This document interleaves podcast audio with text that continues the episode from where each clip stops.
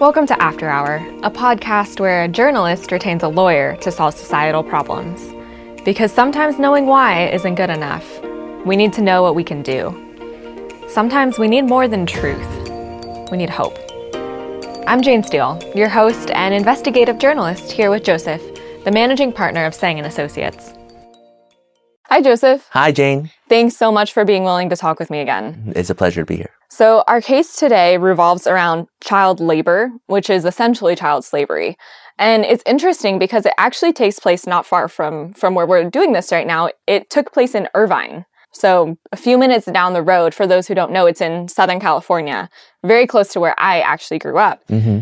Essentially, a 12 year old girl who was from Egypt was hidden in this family home and kept as their domestic servant.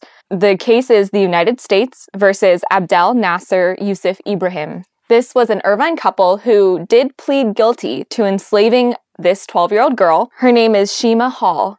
And they kept her in their garage for two years, forcing her to work as their domestic servant for a family of seven, so themselves and their five children. The couple's names are Abdel Nasser Eid Yusuf Ibrahim, he was 44 at the time, and his wife Amal Ahmed Ewis Abd Motalib, who was 41. So these were the two that ended up being charged. Basically, the backstory to this is that two of the girl's older sisters had worked in this family's home back in Egypt before they moved to Irvine in 2000 the husband caught one of the sisters stealing, and so he threatened to have her charged with theft unless the girl's parents agreed to send their youngest daughter, who was 10 years old at the time, to work for his family as a maid when they moved to the US. The girl's parents actually agreed to this and they signed a document offering her for what was basically a, a 10 year sponsorship with the family in exchange for about $30 a month. So essentially nothing.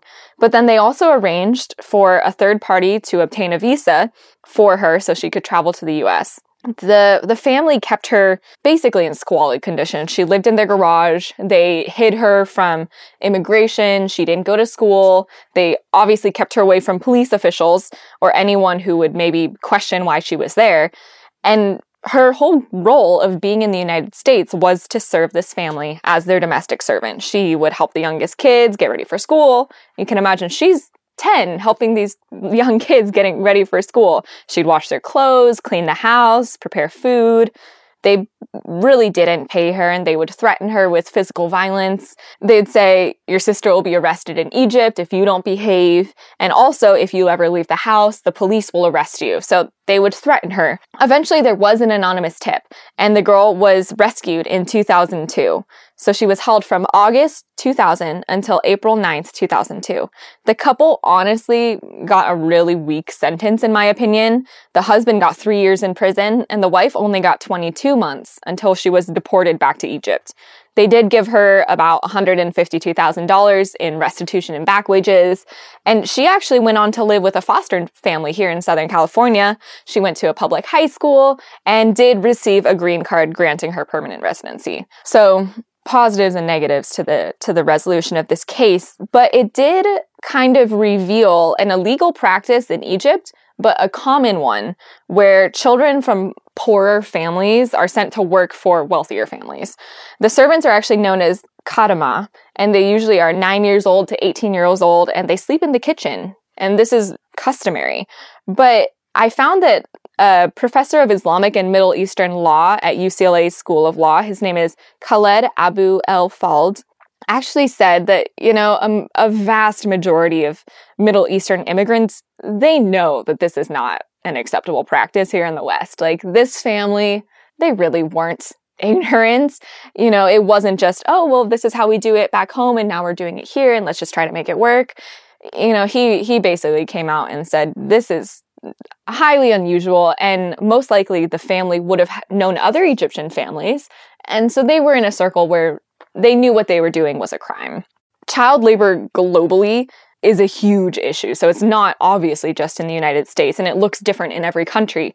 But an estimated 218 million children as young as five years old are employed. And of that, at least 152 million of them are in forced child labor. And almost half of these child laborers are between the ages of 5 and 11, so they're really, really young. And with a lot of other crimes like this that, that we've even talked about on this podcast, the census data probably in almost every circumstance lowballs what is actually going on. So we take these numbers for massive 218, 152. It's probably more than that. But if these 218 million child laborers constituted their own country, they would actually be the fifth largest country in the world exceeded only by China, India, US, and Indonesia. So this is a massive, right, this is a massive amount of children. And when you think a country populated by children, and these are not just any children, these are children in forced labor situations. And there's a, a ton of risks associated with it. Thankfully, this girl, she was a domestic servant in Irvine and did suffer some some physical abuse, but what we see globally makes this look like very little. And that's really sad. I have a couple examples. In the Democratic Republic of Congo, 40% of artisanal mine workers are children. And I mean, we see so much go wrong. Even with adults working in, in hazardous situations, there are injuries and there are risks. But you can imagine if it's a five year old child, the risks are exponentially higher. And so we see children falling down the shafts or being trapped in when a tunnel collapses or drowning. And children report seeing other children die on the job. So highly, highly traumatic, highly unsafe. They develop medical conditions like persistent coughs. They are injured. Girls report infections, working waist deep in water. It's a really, really lethal situation to be working in. Another really common place or sector where we see child laborers are tobacco farms. And this is Zimbabwe, Indonesia, and the US, which I thought was interesting because this is where we tie it back in to, to where we are now. Where in these agricultural situations, children are exposed to nicotine, toxic pesticides. Children will develop illnesses like nausea, vomiting, symptoms like loss of appetite, headaches, dizziness, everything you would imagine when you're being exposed to toxic chemicals. But the interesting thing is, from my research, and maybe you can add more to this, is that at least as of 2018, when NPR did a special series called Here and Now, it's still legal in the US for children as young as 12 years old to work on tobacco farms. The one caveat or the one thing they need is parental permission.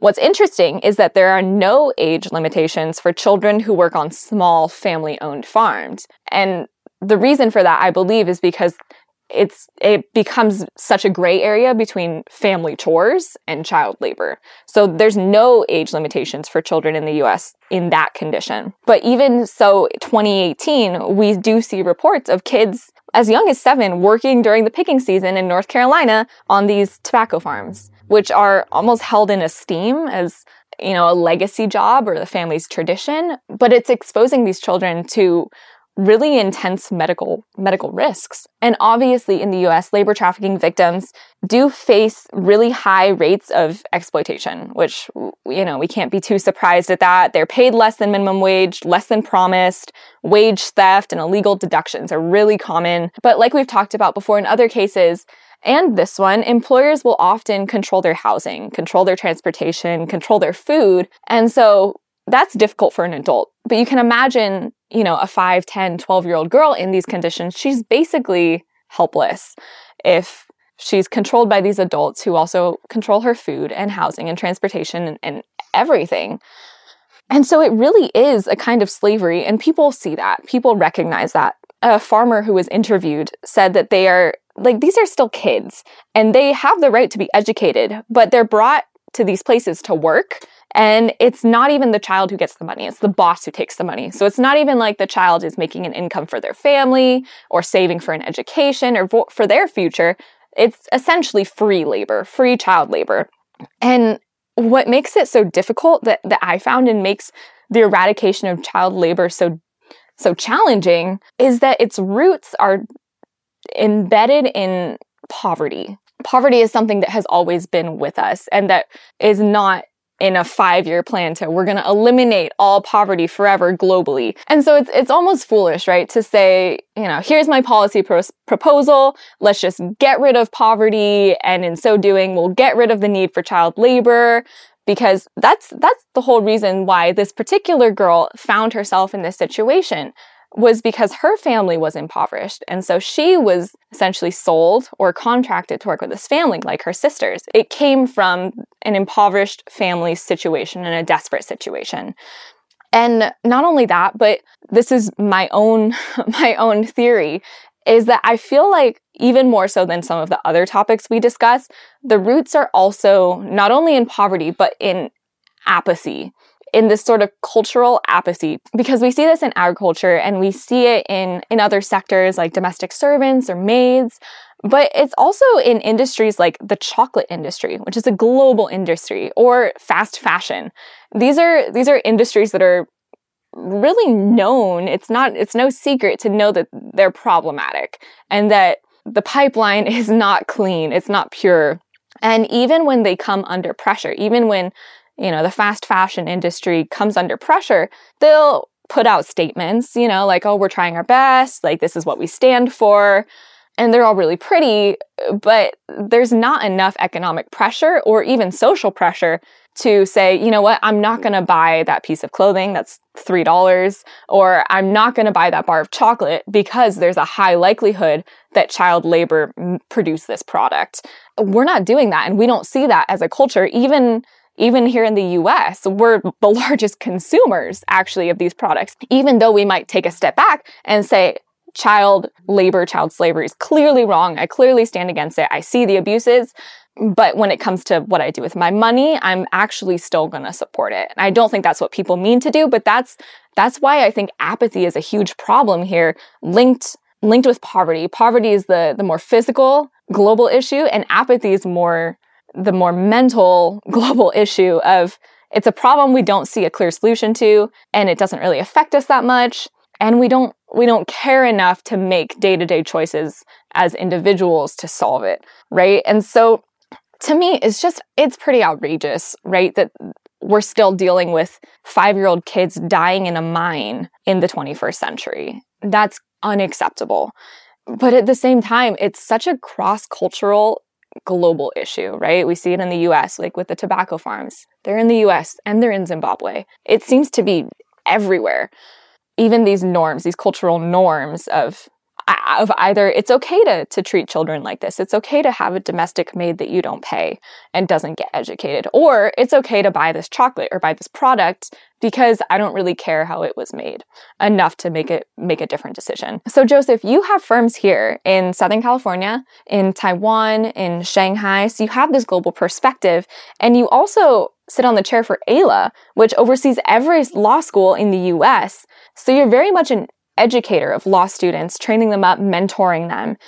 So I really want to get your take on this. What would your proposal be to solve child labor and slave slavery globally, not just here, but globally, given that we have these two seemingly impossible factors to deal with? Well, thank you, Jane, for inviting me to talk about this particular problem. One of these days, hopefully, you'll give me a simpler problem to solve. um, this is a global child slavery and with a with a with the predominant forces cultural apathy and global poverty. So how do we solve that? Yeah sorry about that. No no no. It's a it's a very pressing problem. I can see that. So here's my take. The first thing i want to mention is that child labor law child slavery and this moral outrage that you feel is very very much 21st century United States Western thinking. It's a very relativistic and evolving area of our moral code as well as our labor law. Let me just put that in perspective for you. You're outraged by child labor, but in many parts of the world, and you know this already, there is no such thing as child labor. It's just labor. Just like there's no African American labor here, or there's no Hispanic labor. We don't categorize it that way. And there's no child labor because it's just labor. It's just service and there's payment.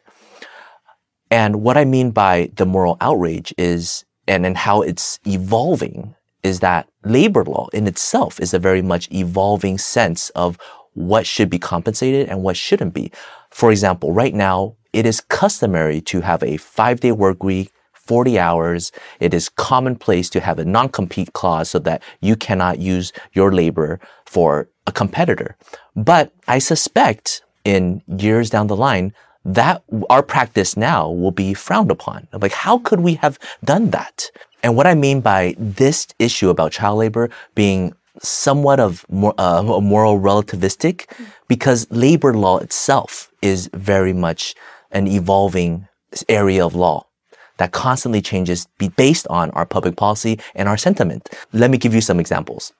Prisoners working for cheap labor, a five day work week, or a work that is not work remote, without work remote privilege, or signing non-compete clauses. All of these things right now are accepted norms of our society in the United States. But I suspect in years to come, those, all of these things that I mentioned might be frowned upon, might be outrageous. How can you force employees to be at the worksite and not give them the ability to work at home? How can you force prisoners to work?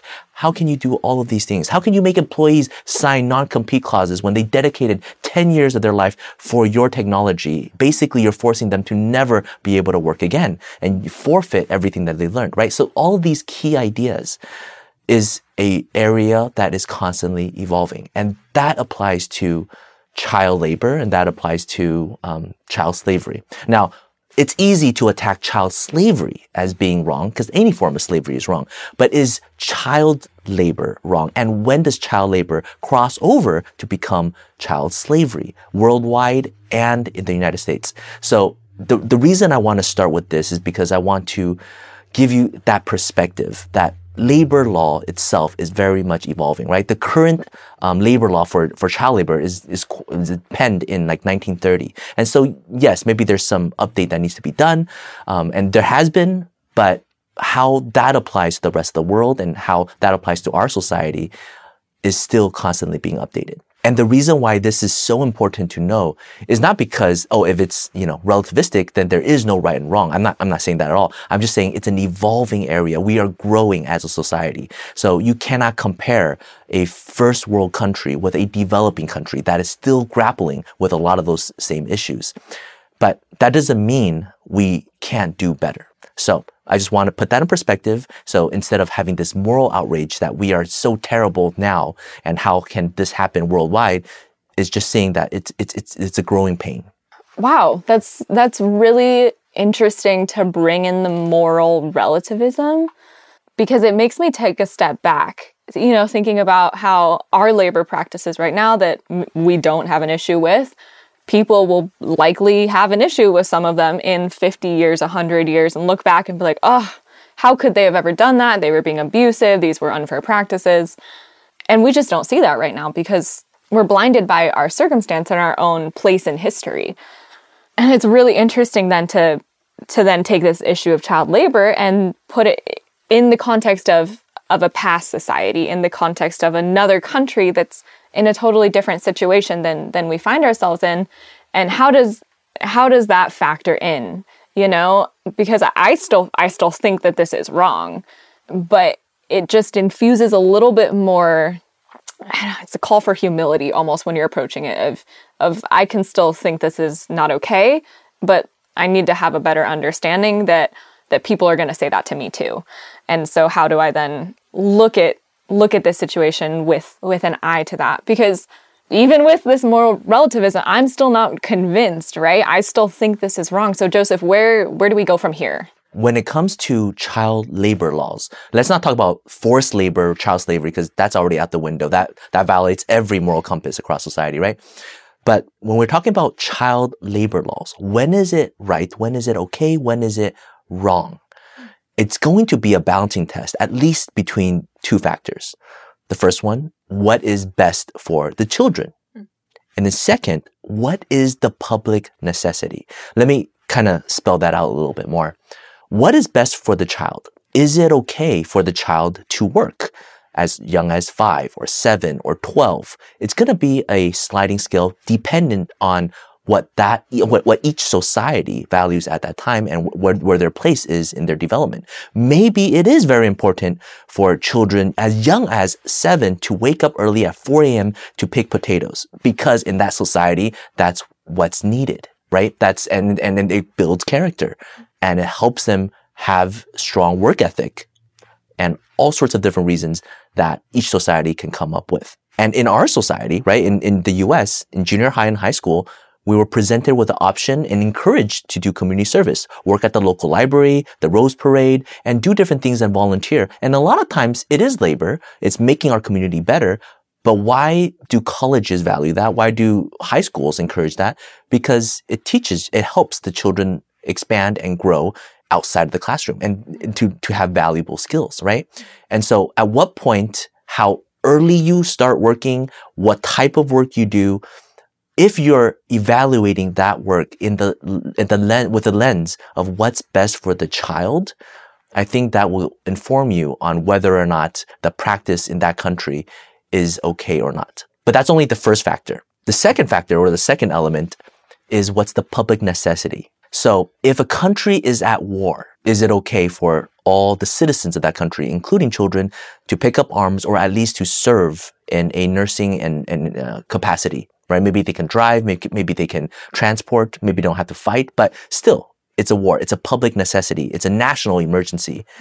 Well, then it's easy to say, yes, well, in that case, it's fine to send them into the battlefield and maybe they'll get shot. But when it's not a public necessity, when the country doesn't need this massive amount of labor force to improve their country, and it's the profits are all going to a few sectors in society, well, then there is no public necessity and maybe it's not okay, right? Mm-hmm. So I think when evaluating each country and their own labor laws and who they're using for these labor laws, you, you need to really examine what their policies are. And you cannot just jump in in a very imperialistic fashion and say, well, we have minimum wage at this level. So therefore all other countries must have that same equivalent standard. I think that is misguided. So what should we do, right? So what should the society do to solve this problem of child slavery, child labor? Mm. It's one thing for one government to look upon another government, but it's also looking at ourselves. Mm. And I think the US is doing a lot of things right. And I think a lot of countries are, are following in its footsteps, but providing the proper incentives.